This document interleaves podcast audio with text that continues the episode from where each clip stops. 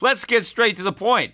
You want to grow your portfolio to deal with the rising cost of inflation, to pay off your debt or your mortgage, pretty much anything standing in the way of you and financial freedom, right? Well, with Yahoo Finance, you can get access to the news, data, and tools that you need in order to help you reach that financial freedom. And when it comes to your financial future, you think you've done it all. You've saved, you've researched, you've invested all that you can. And now you need to take those investments to the next level by using what every financial great uses Yahoo Finance. For more than 25 years, Yahoo Finance has been the brand behind every great investor. They're the number one finance destination, producing a holistic look at the financial news cycle, including breaking news, original perspectives, analyst ratings, independent research, customizable charts, and so much more. For comprehensive financial news and analysis, visit the brand behind every great investor, yahoofinance.com, the number one financial destination. That's yahoofinance.com. Traffic jams, tailgating, pileups. Ugh, the joys of driving. How could it get worse? The federal government wants to have a say in what you drive. That's right. The Biden administration's EPA is pushing mandates that would ban two out of every three vehicles on the road today. Don't let Washington become your backseat driver. Protect the freedom of driving your way. Visit EnergyCitizens.org. Paid for by the American Petroleum Institute. The Peter Schiff It's been a rough ride for U.S. stock indexes since the Fed's announcement on Wednesday that it had decided to leave interest rates unchanged. And of course, it was followed up by a Powell press conference. In the last three days, the NASDAQ composite is down by just under 4.5%. Uh, S&P 500 down almost 2.5%. Dow Jones holding up better down about 1%. Clearly what was weighing down the S&P and not so much the Dow are the tech stocks. They're really dominant in the Nasdaq and that's why it's down the most. What people are blaming the sell-off on is the fact that the Fed was not dovish enough. If you can believe that. First of all, one of the statements that the Fed did make is they intend to leave interest rates at zero throughout at least 2023. Now, I'm not really sure if that means that maybe they're going to start raising them in 2023 or they'll leave them at zero through the end of 2023 and they're not going to start raising them until 2024.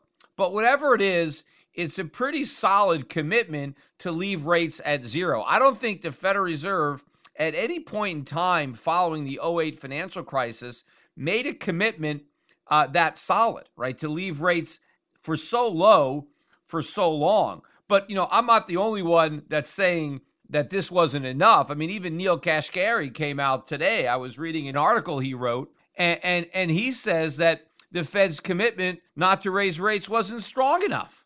Now, I don't know what he's talking about. I mean, how much stronger could they have made it? I mean, could he add in a few more, not even thinking about thinking abouts? Uh, I, you know, it's pretty clear the Fed's not going to raise rates, but maybe Kashkari wants uh, a more definitive statement that, like, we're not going to raise rates no matter what. Uh, but, you know, in his article that he wrote, uh, kind of saying that the Fed's uh, commitment to not raise rates wasn't strong enough. Uh, what he did say, though, was that, you know, if we are surprised by an unexpected heating up of inflation, he said, well, you know, that's an easy problem for the Fed to solve. Oh, really? A unexpected heating up of inflation is an easy problem to solve? How exactly is the Fed going to solve an unexpected heating up of inflation? Well, it only has one tool, right? Monetary policy all it can do is raise interest rates and shrink its balance sheet. It can sell treasuries and reduce the money supply, which has been growing dramatically, although the balance sheet has kind of been stuck right around 7 trillion. Uh, so that hasn't really been moving. I think we're getting ready for another big jump in that balance sheet, though. But how is the Fed gonna gonna fight inflation? How is that an easy problem to solve? It's an impossible problem to solve, which is why the Fed isn't even going to try. I mean, it's amazing if Kashkari actually thinks that it will be a simple thing to rein in an unexpected uh, heating up of inflation when that would require much bigger rate hikes. I mean, the reason that Kashkari wants to make sure the market knows that rates are going to stay at zero indefinitely is because he knows how important these artificially low interest rates are to propping up uh, the bubbles in the economy. Well, if he knows how important it is to keep these bubbles from deflating, how can he believe it's going to be so simple to raise interest rates if inflation picks up without pricking the bubble? So the whole thing is ridiculous. But as I said on one of my prior podcasts about the market, I think that uh, the Fed is going to have to deliver a much larger dose of monetary stimulus because whatever stimulus has already been telegraphed to the market is already baked in. So now they need more, right? The drug addicts need an even larger dose of this monetary heroin. They need shock and awe at this time. So, in that respect, Kashkari is right that in order to get the markets to go up, the Fed has to bring more to the party as far as more money printing, another round of QE, a massive commitment uh, to print money and to keep interest rates at zero. But where Kashkari is wrong is the ability of the Fed to actually uh, uh, put out the inflation fire if it really starts to rage. It can't. Mean, basically, what Kashkari really wants uh, the Fed to say without actually saying it because he understands the ramifications is that we are going to keep interest rates at zero no matter what happens to inflation. No matter how high inflation goes, we're going to stay at zero. See, that's really what he wants. And in fact, that's what the Fed is going to do. Whether they want to come out and say it or not, you have to read between the lines. They can't raise interest rates because they'll prick the very bubble that they deny exists. And the reason they're keeping them at zero, the reason they're saying that they're never going to raise them, is because they understand this. And so they're trying to thread this needle, right, without pricking the bubble. Uh, and so when Kashkari comes out with these comments, he's clearly lying. In fact, the one thing about the bubble is that nobody at the Fed wants to acknowledge its existence. In fact, at the press conference that uh, followed up on the decision to leave rates at zero, one of the most ridiculous comments that Powell made is his denial that there was a bubble. Because somebody asked him, and I don't remember who, uh, but one of the reporters at this press conference asked Powell if he was worried about this easy monetary policy, you know, about his commitment to keep the rates at zero till 2023, 2024, if this risked creating bubbles in the financial markets. Now, again, I mean, talk about closing the barn door after the horses have already left. I mean, the barn is completely empty as far as that's concerned. All the horses are gone forever. You know, the bubbles are already there. The idea that they risk creating one, it, we're already in one. But more ridiculous than that question was Powell's answer. See, Powell went back and said, you know, what we've learned from our prior experiences is that we don't have to worry about this. And he specifically cited the failure of quantitative easing and 0% interest rates that the Fed used following the 2008 financial crisis to inflate any bubbles. He actually said because we got no bubbles as a result of QE before and 0% interest rates before, since that monetary policy did not create any bubbles, well, why should this monetary policy create any bubbles? I mean, I couldn't believe what I was hearing because where does this guy think we've been living? We are living in the biggest financial bubble in history because of the very policies that Powell now claims he can repeat because they didn't create any bubbles of the past. We are living in the massive bubble that those very policies created. In fact, the reason that they have to keep interest rates at zero indefinitely is because they don't want to prick this massive bubble that we're living in thanks to the Fed. I mean, the Fed is the architect of this bubble, and yet they don't even acknowledge that it exists. Now, obviously, he's lying. I mean, there's no way that Powell doesn't know the stock market is in a bubble because every time the stock market comes down, he comes back in to supply more air. He is worried about the stock market going down precisely because he knows it's a bubble. For him to suggest that the Fed didn't blow any bubbles in the past, so we don't have to worry about them blowing any bubbles in the future. I mean, either the guy is completely clueless about monetary policy and about history, or he is deliberately uh, lying in order to maintain the pretense that there are no bubbles. In fact, ironically, on the very day, right, Powell is talking about the fact that there are no bubbles. We had the IPO of Snowflake, right? This IPO came out, and when the stock opened, I think the market cap of Snowflake, I don't remember exactly what it was, but it was more than five times higher than the valuation placed on that company by the bankers back in February of this year. And by the time it peaked out that day before it sold off uh, back down to around where it opened a little lower, it was greater than sevenfold. So the market cap of Snowflake had gone up seven times, you know, uh, since February of this year. How can this not be a bubble? I mean, there's nothing about this market that doesn't resemble a bubble. I mean, I remember Alan Greenspan back in the day when he was like, well, you never know a bubble until after it pops. And I thought at that time he was missing all of these crazy signs of a bubble that we had during the dot com days. Yet, uh, you know, Greenspan couldn't see that bubble. This one is even bigger. The signs are even harder to miss. And again, everything the Fed is doing proves that they know the stock market is in a bubble because their entire policy is dedicated to preventing that bubble from deflating. Which is why I think the markets are probably going to put the Fed's resolve to the test once again because I think the markets could easily continue to sell off until the Fed comes to the rescue, right? The air is going to come out of the bubble until the Fed comes rushing in with a new supply of air. Now, the Fed did get some interesting questions uh, about inflation. One of them was a reporter pointed out that, you know, now the Fed has specifically stated that its goal is to have inflation average 2% over time.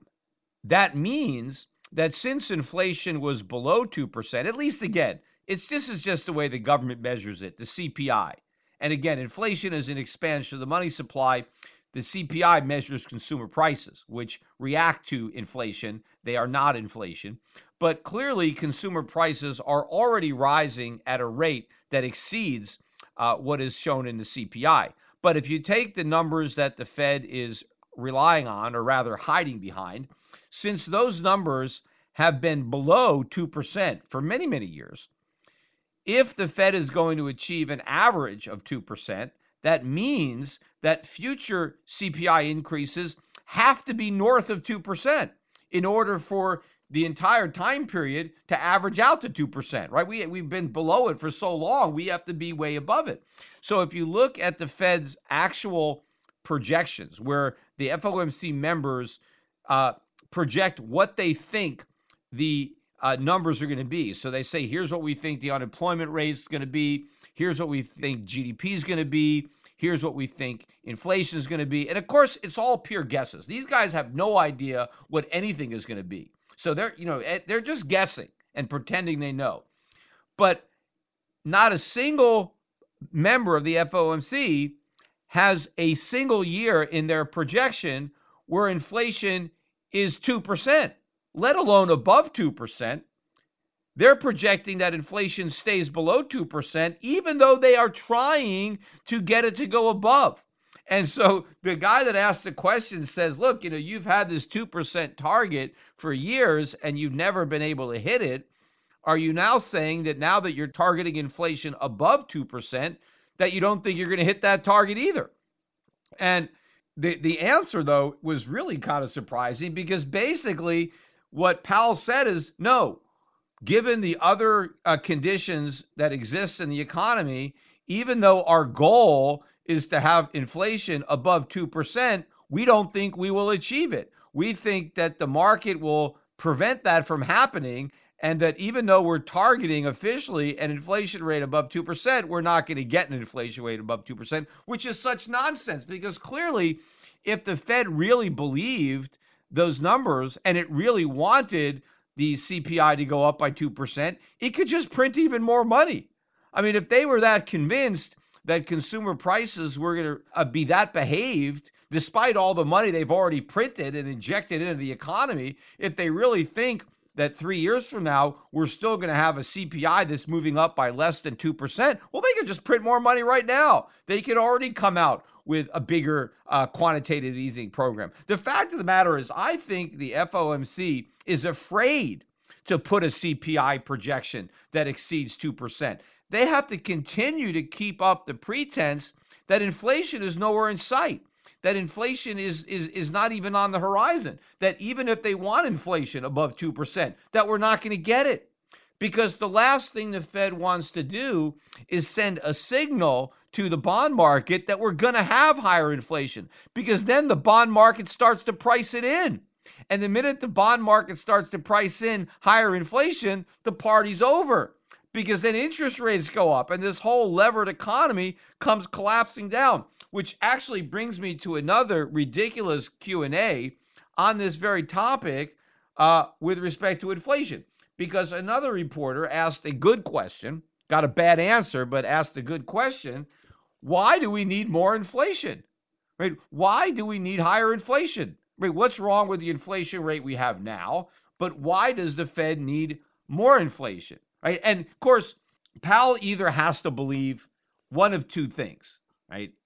Either he believes that higher inflation will lead to more economic growth, that if we just target inflation, the act of creating more inflation in and of itself will create economic growth. So either he believes that, or he believes that low inflation is somehow a barrier to economic growth. And that if we allow inflation to go up, we kind of remove that barrier and and then we'll have the growth so that maybe higher consumer prices is just a sacrifice, right? That we all have to make this sacrifice in order to have economic growth. We need to also have this bad thing of higher prices to enable this good thing of growth. Now, he has to believe one of those two things. And of course, either one is wrong, but he has to believe one, but he didn't even admit to either. Basically, this is the answer that Powell gave to the question of why, you know, why do we need higher prices? Because it should be obvious we don't. Nobody wants higher prices, right? I just keep, I think about the, the guy, the old man uh, at the end of the video, the Walmart video that I did. If you haven't seen my uh, video, it's on my uh, YouTube channel where I went out to Walmart parking lot with my sign, uh, trying to uh, uh, get people to pay extra to support a $15 minimum wage. And the guy at the end is hysterical, and he's like, you know, nobody wants higher prices, you know. So it's really funny. I don't want to give it away. If you haven't seen it, you should uh, watch that video. But look, nobody wants higher prices. We all want to pay lower prices. And then, you know, Powell says, yes, I know it's counterintuitive. I mean, why is it that we need more inflation? And then Powell gave his answer, right? This is this is it, right? So what Powell said is that when you have really low inflation, the result of that is you have really low interest rates. Now, in particular, you're talking about long term interest rates because that's where the inflation premium really kicks in. So, what Powell is saying is hey, if we have really low inflation, then people will be willing to loan us money at a lower rate of interest because we won't have to compensate them for the loss to inflation because with lower inflation, there's less of a loss. And so we can have low interest rates. Now, but isn't that a good thing? I mean, isn't that one of the added benefits of having low inflation? Not only do you get low prices, but you can borrow at low rates of interest because the lenders don't have to worry about being repaid for the loss of purchasing power due to inflation. So Powell said, here's the problem with low interest rates now.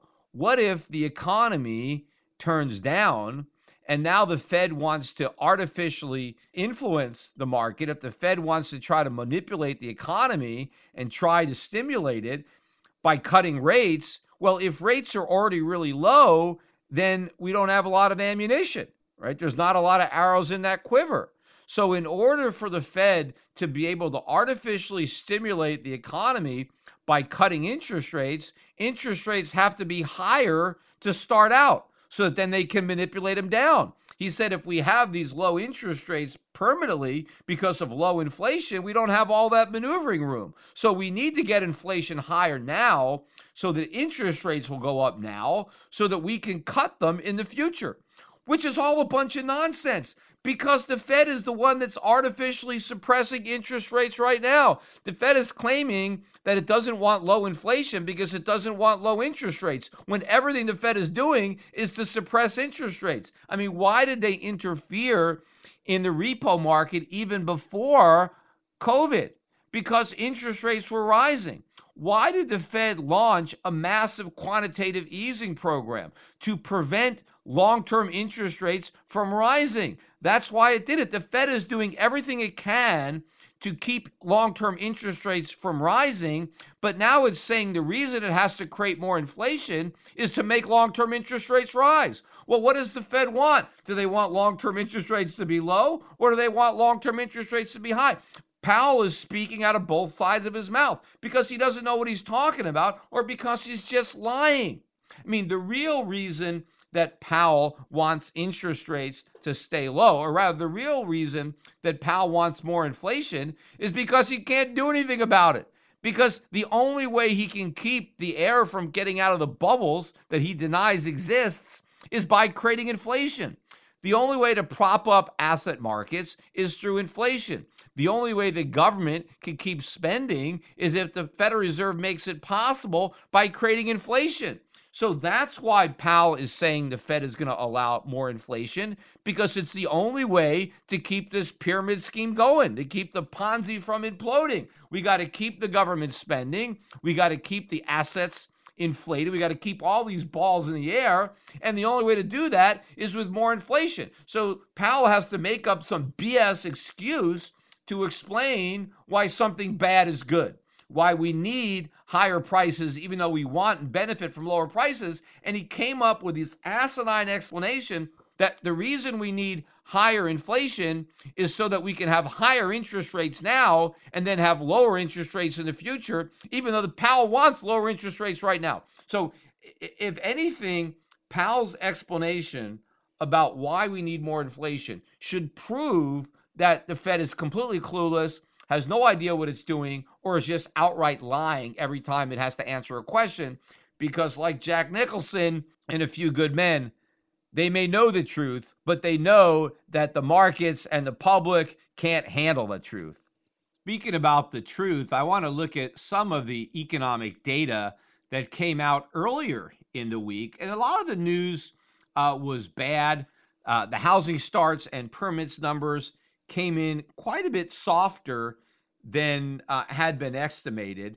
And personally, you know, at some point, these numbers are going to really sink as well because a lot of this new home starts and, and building has to do with people fleeing uh, the cities for the suburbs. And as a result of this, you know, you're getting uh, a, a, construction boom out there. Uh, there is, uh, you know, some new activity, all being supported by the Fed and artificially low interest rates.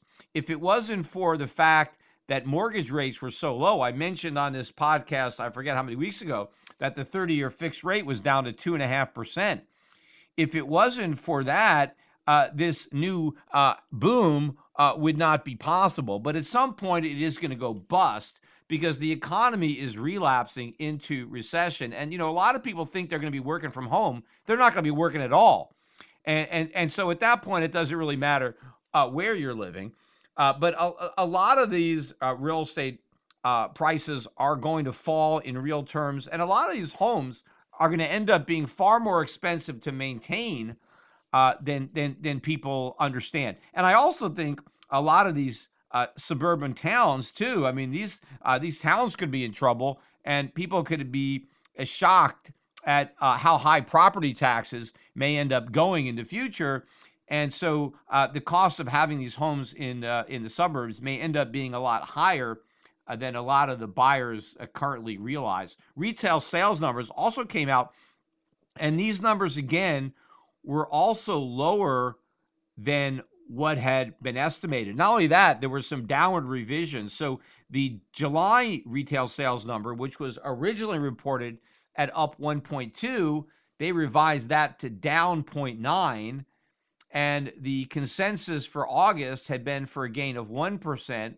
And there we gained just 0.6%. If you take out automobiles, they revised the July number, which had been reported at up 1.9, that was revised down to up 1.3. Still a strong number, but not as strong as 1.9. The August number was supposed to be 1%, and that came out at 0.7. Across the board, you know, X vehicles and gas, they revised July from up 1.5 to up 1.1, and the consensus on August, uh, up 1.1, up 0.7. And the control group, uh, which was 1.5% in July, revised to up only 1%, was supposed to be up 0.5% in August. It actually declined by 0.2%. So a lot of air now starting to come out of that retail sales bubble. Also, you know, on the jobless claims, we got some more good news supposedly on the weekly unemployment claims. We got 860,000 new unemployment claims filed. Now, why is that good news? You know, well, last week we had 893,000, which was an upward revision of the 884 that we were initially told. But the reason this is supposedly good news is because it's under a million, right? I think this may be the third week in a row where we've had weekly unemployment claims that are under a million. So apparently that's the bar now. 1 million is now the bar. And if you're beneath the million, that's good news. I mean, think about that for a minute. How weak is this economy where if only a million new people lose their jobs in a given week, that's good news. Hey, we managed to keep the number of new people getting fired to less than a million. Hey, talk about lowering a bar, right? I mean, so this is bad news. The fact that people are continuing to lose their jobs, supposedly the economy is starting up again. In fact, I read another article about the businesses. This is a story, I think, I guess it was a survey done by Yelp. They said 40% of the businesses that temporarily closed had actually permanently closed. That a very significant percentage of the businesses that that closed temporarily are actually closed permanently. And I think the number is actually going to be a lot higher because I think there are some people who are now intending to reopen their businesses or may have already reopened their businesses. They're going to end up reclosing their businesses. Except the first time that they closed, they thought it was temporary. The next time they close, they're going to realize that it's permanent. So this recovery is actually far weaker uh, than everybody thinks and we're not even recovering to a, you know a normal economy. We're recovering to a recession. We're not going to get back to the bubble that preceded the recession because that bubble has popped. And no matter what the Fed does, I don't think they can put air into it. They they may be able to levitate uh, asset prices, but they're not going to do anything to generate any kind of real economic growth. In fact, we got a reminder of that today when we got the current account deficit for the second quarter. And the first quarter's current account deficit was originally reported at 104.2 billion. And that was upwardly revised to 111.5 billion. The consensus for the second quarter current account deficit was 159 billion, which is a pretty big number. But we managed to exceed it substantially. We got 170.5 billion for the current account deficit. That's better than a 50% increase over the previous quarter. In fact, this is the worst current account deficit, worst meaning the largest, that the US has ever had since the third quarter of 2008.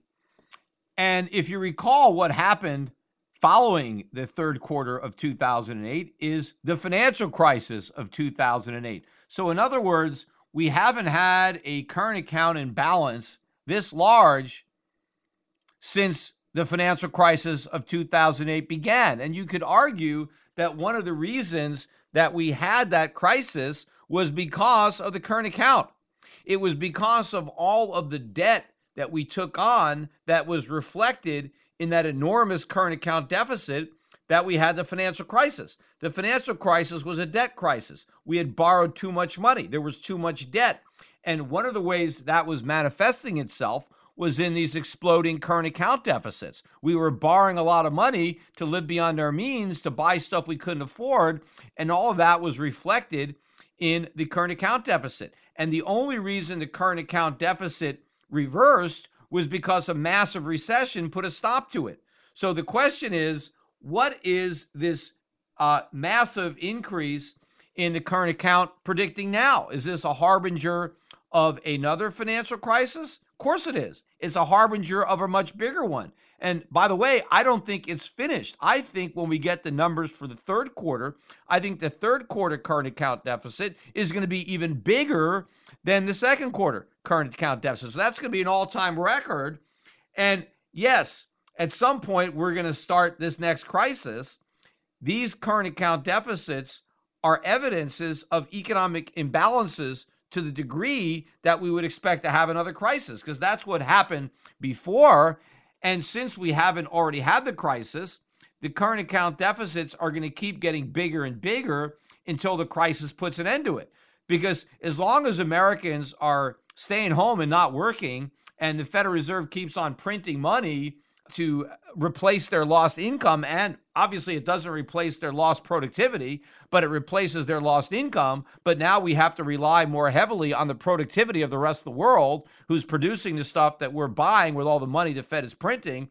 These current account deficits are going to get bigger and bigger and bigger. You know, at one time, the United States was a huge creditor nation and we uh, had a current account surplus Right? We were we were the biggest creditor nation in the history of the world. Now we're the largest debtor nation. I mean, you look at the countries that have current account surpluses, you know, Japan, Germany, Switzerland, South Korea, you know, all these strong economies, they all have surpluses. In general, it's the weak economies that have current account deficits right? I mean, a surplus means you're earning money. It's like you're operating at a profit. You have more income coming in from your investments abroad than you're paying out.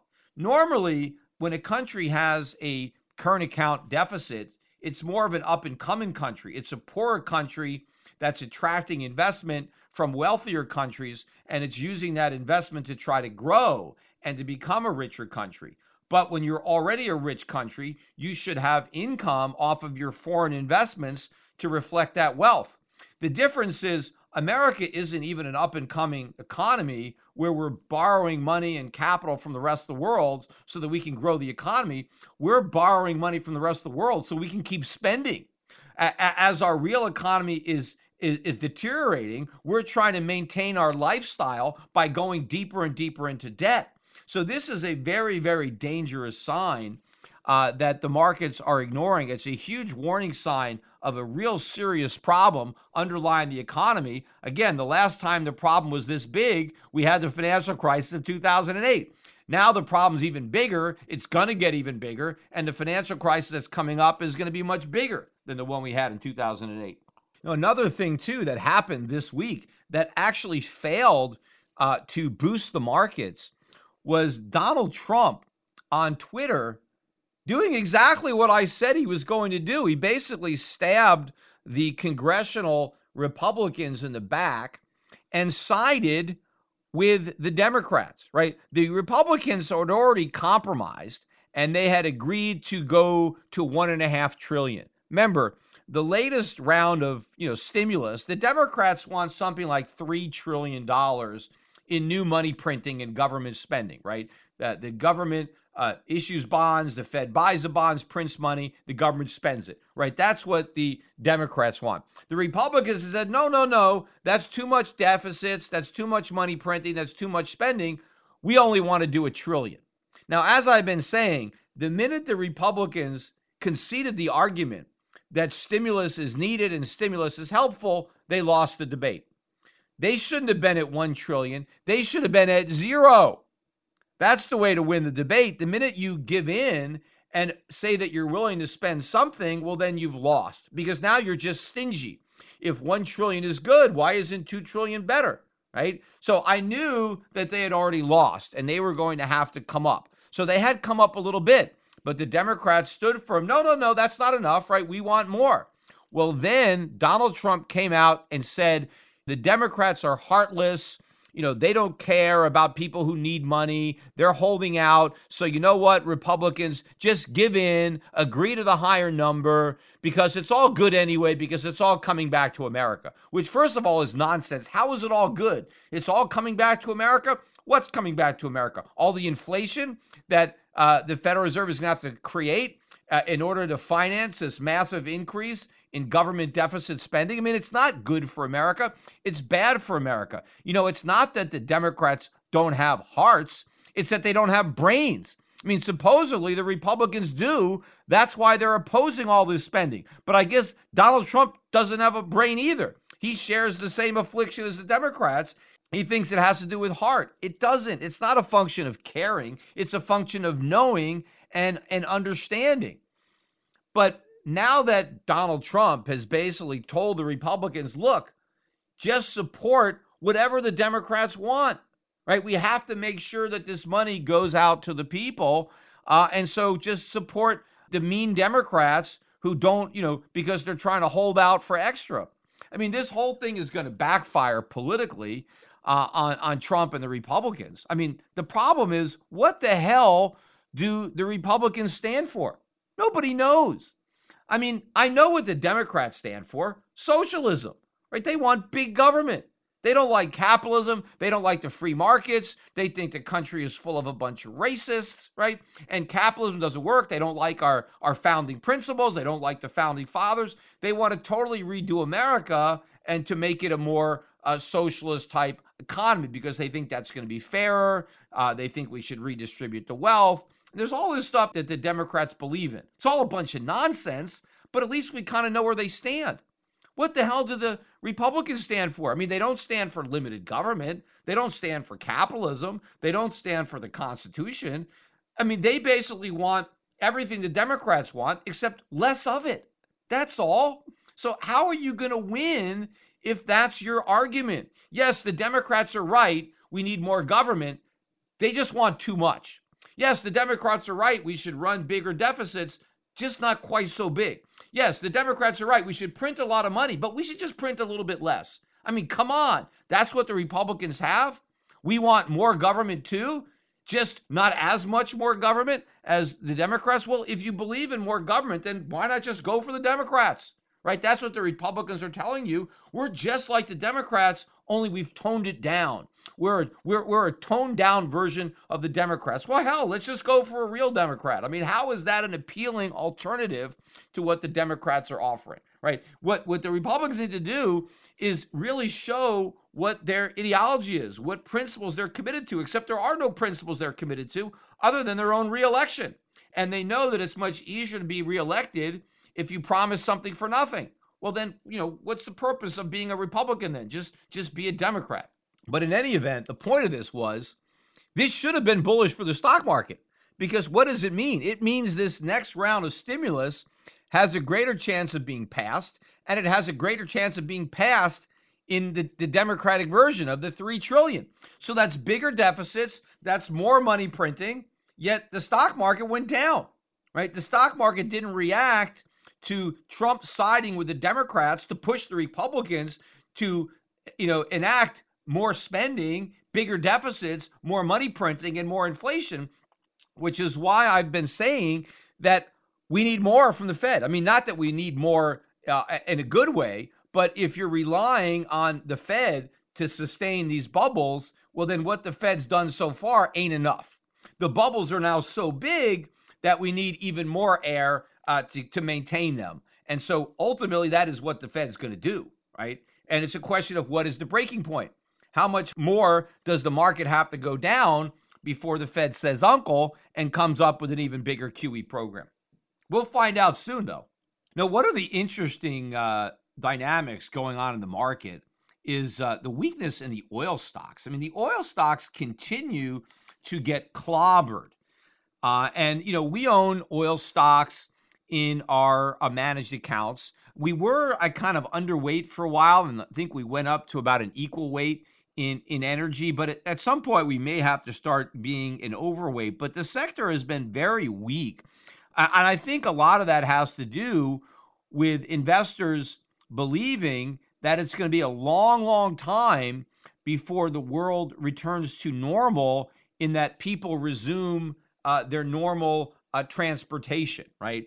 That people start traveling back and forth to work instead of working from home, or people uh, travel on airplanes. So I think they see a tremendous decline in the demand for oil. And they're probably right as far as that's concerned. But what's interesting is if the economies of the world are really going to be so weak that oil demand is really going to be so low, why isn't the rest of the market imploding? Why is it just the oil stocks? Why aren't more stocks uh, going down? It's just that investors don't really care about the economy. They care about the Fed and the money printing and the momentum.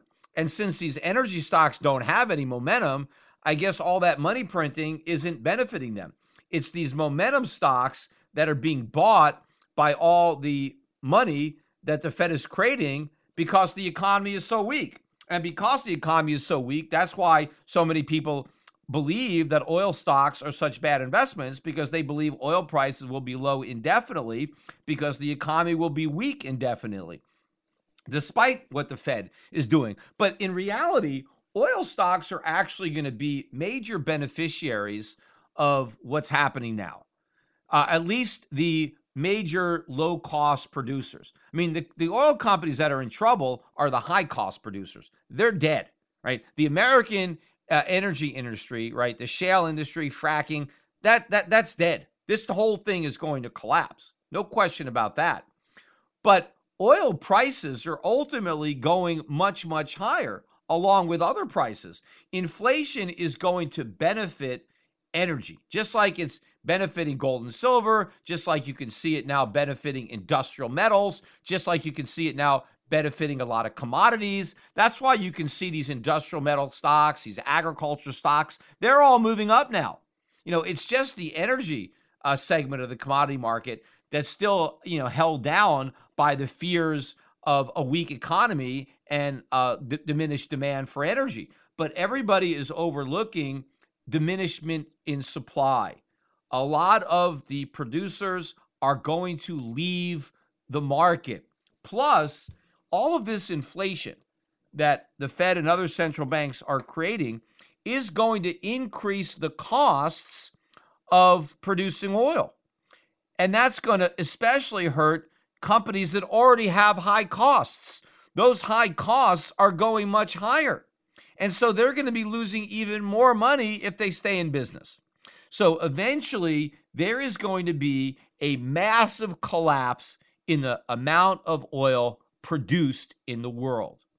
But at the same time, the price of the oil that is produced in the world is going to be much, much higher.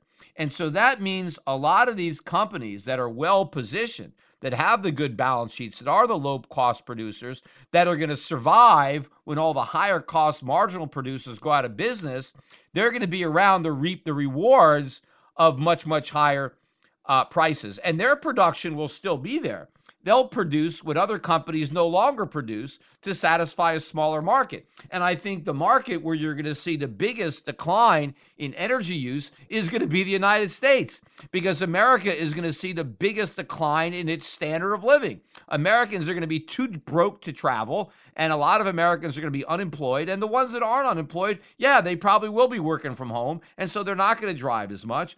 And so energy demand is going to come way down in the US. Energy usage is going to come way down. But if you want to use gas, you're going to have to pay a much higher price for it. And that's another reason why fewer Americans are going to be driving and flying because they won't be able to afford it when the prices are much higher. So I think these energy stocks are great buys. It's just interesting that the traders can be so bearish on energy, yet so bullish on the economy at the same time. And they're bearish on energy because they think that people aren't going to be traveling. Well, then if they're not traveling, it's because the economy is weak. But of course, while oil stocks have been getting hammered, uh, the gold stocks continue to trade well. Although last couple of days, uh, the gold stocks were a bit weaker. Again, probably because the Fed did not deliver a more dovish, you know, statement on Wednesday. Right, the, that, that's what's hurting the Nasdaq uh, because the Fed didn't come out with even more uh, QE. So I think the same thing is the reason gold stocks are down. In fact, the GDX was down one and three quarters percent today. Uh, GDXJ was down a little bit better, so the smaller stocks held up a little bit better, down uh, 0.6%. But to me, it doesn't even matter, right? What the Fed says. It doesn't matter whether the Fed uh, lets everybody know that their loose monetary policy is going to get even looser.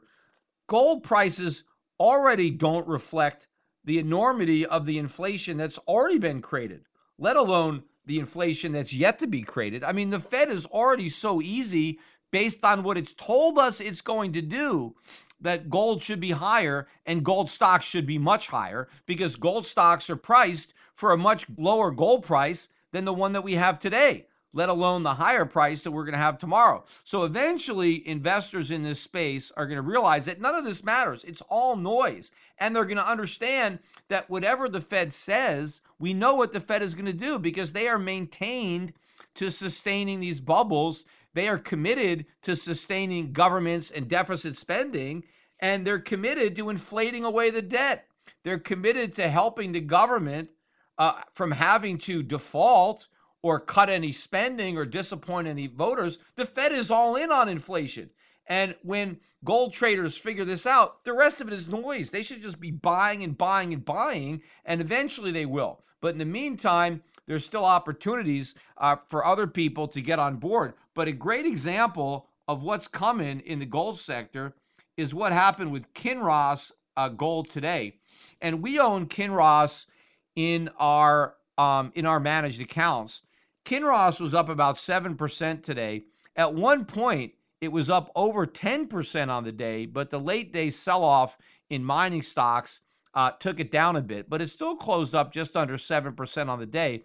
The news that propelled uh, Kinross to this type of gain was that it announced a dividend. In fact, this is the first time in the history of the company that it's going to be paying a dividend.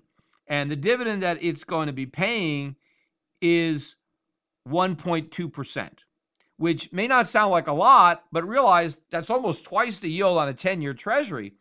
But the point is, it's paying a dividend at all. It never paid one before, and now it was able to start to pay one. This is what's going to be happening throughout the gold mining sector. Gold companies are making a ton of money. They're going to make even more money in the future than they're making now. Every time the price of gold goes up, it drops right to their bottom lines. These companies are cash cows. They're going to be paying out that cash to their shareholders in terms of other dividends. In fact, the gold mining companies are going to be among the only companies raising their dividends. Most companies are going to be cutting their dividends if they even pay dividends. So these gold stocks are going to become even more valuable, even more desirable to investors, not because of the potential for growth, but because of the actual current yield that they're able to deliver. And they're the ultimate in inflation hedge because that income stream that you're getting from your gold stock will go up as the cost of living goes up. See, if you're getting income from more traditional sources or certainly from bonds, your income is fixed. It's not going up. The coupons aren't going up, even as your cost of living goes up. But as inflation drives up the consumer price index, it also drives up the price of gold. And as the price of gold goes up, your gold company has more earnings, and now they can pay you a higher dividend. And now you can use those increased dividends to buy more expensive consumer goods. So gold stocks are the perfect investment for what's going on right now. Do they have risk? Of course. Every stock has risk. But right now, given the dynamic, I think that the risk in the mining sector is actually a lot less than most other sectors. And in addition, you can get a higher yield. You can get yield on these gold stocks. These a lot of these Nasdaq stocks that people are buying that are at you know nosebleed valuations. Not only are you paying up for the stock, but you're not getting paid anything to own the stock. They pay no dividends now, and they're never going to pay any dividends. Gold itself was not dragged lower by the sell off in the gold mining stocks, although it did close well off its intraday highs, but gold still managed to settle up about $4 on the day, 1948.90 I think is the last price. So just below 1950. But again, what's very significant about gold is that it is building support above the old record high. And the more time we spend above the old high, the stronger what used to be resistance now becomes support. And we are building for a much, much bigger uh, rally. In fact, a client of mine who I guess also has an account with Morgan Stanley emailed me a link today that he saw when he logged into his account and prominently displayed on the home screen where you log into your Morgan Stanley account was a large photo of a gold nugget. And it reads Investing in gold. Add a new dimension to your portfolio. Learn more. And then you click there. So imagine that. Morgan Stanley uh, account holders, the first thing they see when they try to log in is hey, how about adding some gold to your portfolio? It's a new dimension, meaning it's never been a dimension that Morgan Stanley has incorporated before. So they had no interest in adding gold to their investors' portfolios when it was 300, 400, 500, 1,000, 1,200, 1,500. But now that gold is over 1,900, uh, Morgan Stanley wants investors to consider incorporating it into their portfolio and to learn more about it. Now, I'm not saying that Morgan Stanley is top ticking the market.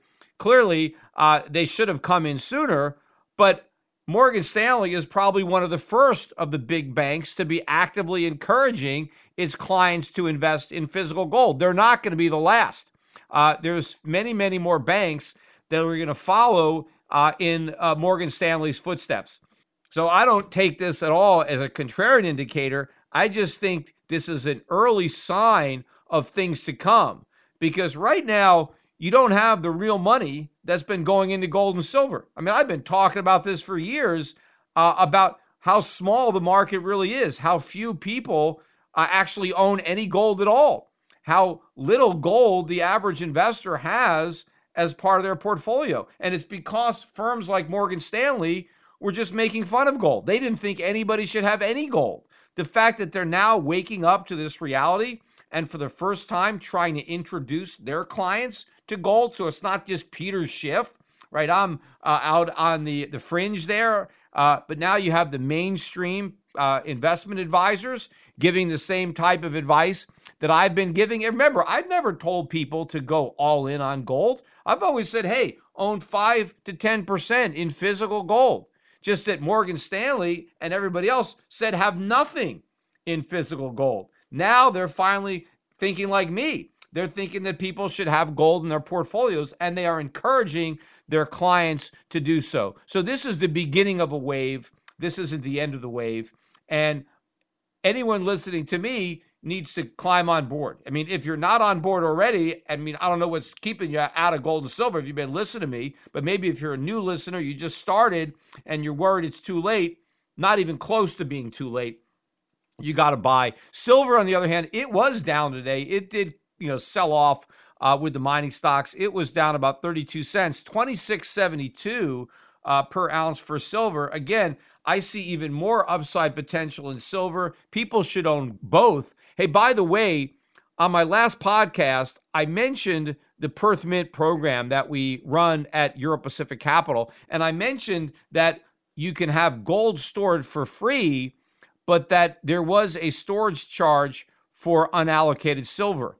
That charge was removed. I, I forgot about that. I mean, initially, there was no charge. And then years and years ago, they added a charge to store silver. Well, they recently removed the charge, and I forgot that. So you can buy all the silver you want and have it stored for free at the Perth Mint in Australia. So to me, that seems like a great deal because if you buy a lot of silver, it's pretty bulky. And oftentimes it's very expensive to have a third party store it. Here you can have it stored in a government owned mint and it's reinsured through Lloyd. So I think it's a as safe a place as any uh, to have your silver stored. And if you buy it there, well, then you don't have to deliver it either. So it's a it it's a great uh, uh, opportunity to learn about uh, the Perth Mint for gold or silver. Again, my website is goldyoucanfold.com, uh, and that'll take you directly to the page on the Euro Pacific website that deals with the Perth Mint program, or you can call us up, ask for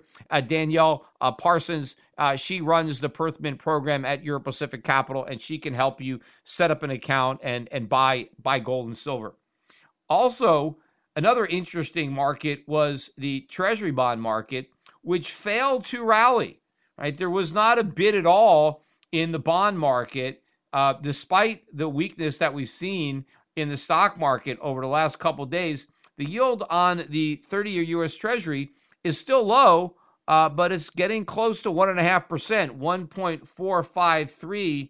The yield on the 10 year just under 0.7%, uh, not making as big a move as the 30 year. But what's really going to be significant is when these yields break out. And ironically, as I discussed earlier in the podcast, Powell claims he wants higher long term interest rates, right? After all, that's why he wants more inflation so we can have higher long term interest rates. Well, he's about to get higher long term interest rates. Remember, be careful what you wish for because it just might happen. The same thing is true when it comes to inflation be careful what you wish for, Neel Kashkari. I'm talking to you in particular, you know, when it comes to inflation, because the Fed is going to get a whole lot more inflation than they bargained for. And it's not going to be uh, too much of a good thing being good thing. It's going to be an example of too much of a good thing being a really, really bad thing. I mean, not only for America, but for the Fed as well, because it's going to expose the Fed uh, and it's going to put them in a, a predicament from which there is no way out. Anyway, I need to wrap this podcast up. Tonight is uh, Rosh Hashanah, the beginning of uh, uh, Jewish New Year. So I got to get going. I've got uh, some Rosh Hashanah uh, things planned for this evening. Let me just uh, wish all of my Jewish listeners a happy New Year. And I'll be back again uh, in the new year with more podcasts. Bye for now.